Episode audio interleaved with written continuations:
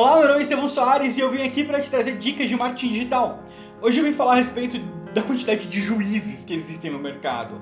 Né? As pessoas julgam demais o conteúdo no momento da produção, mas raramente uh, olham a aceitação do público. E quando o público aceita um conteúdo que não está dentro dos padrões de quem produziu, existe um julgamento muito pesado. Né? Então você entra no YouTube e você vê uma quantidade de porcarias com um monte de visualização. Você fala, poxa, mas tem um monte de porcaria.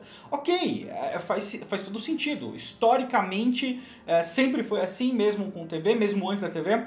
Até num bate-papo com a Bia Granja, recentemente, ela trouxe esse assunto à tona no SLXP, quando a gente conversou. E o que acontece é que isso tem prejudicado e tem feito com que profissionais da área produzam conteúdo hum, sempre voltado para eles.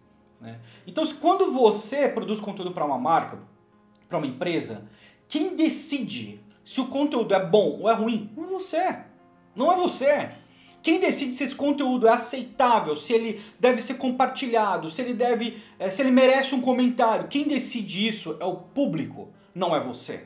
Então, veja bem, é, é, esse é o motivo pelo qual, dentro da sua estratégia de conteúdo, você sempre deve ter espaço para conteúdo experimental, que é um conteúdo que normalmente você não faria, mas você faz para testar e, dependendo da adoção do público, você incorpora ele na sua linha principal, no seu calendário editorial de conteúdo, ok? Mas não perca tempo é, julgando o que as pessoas devem ou não fazer, porque você não controla isso.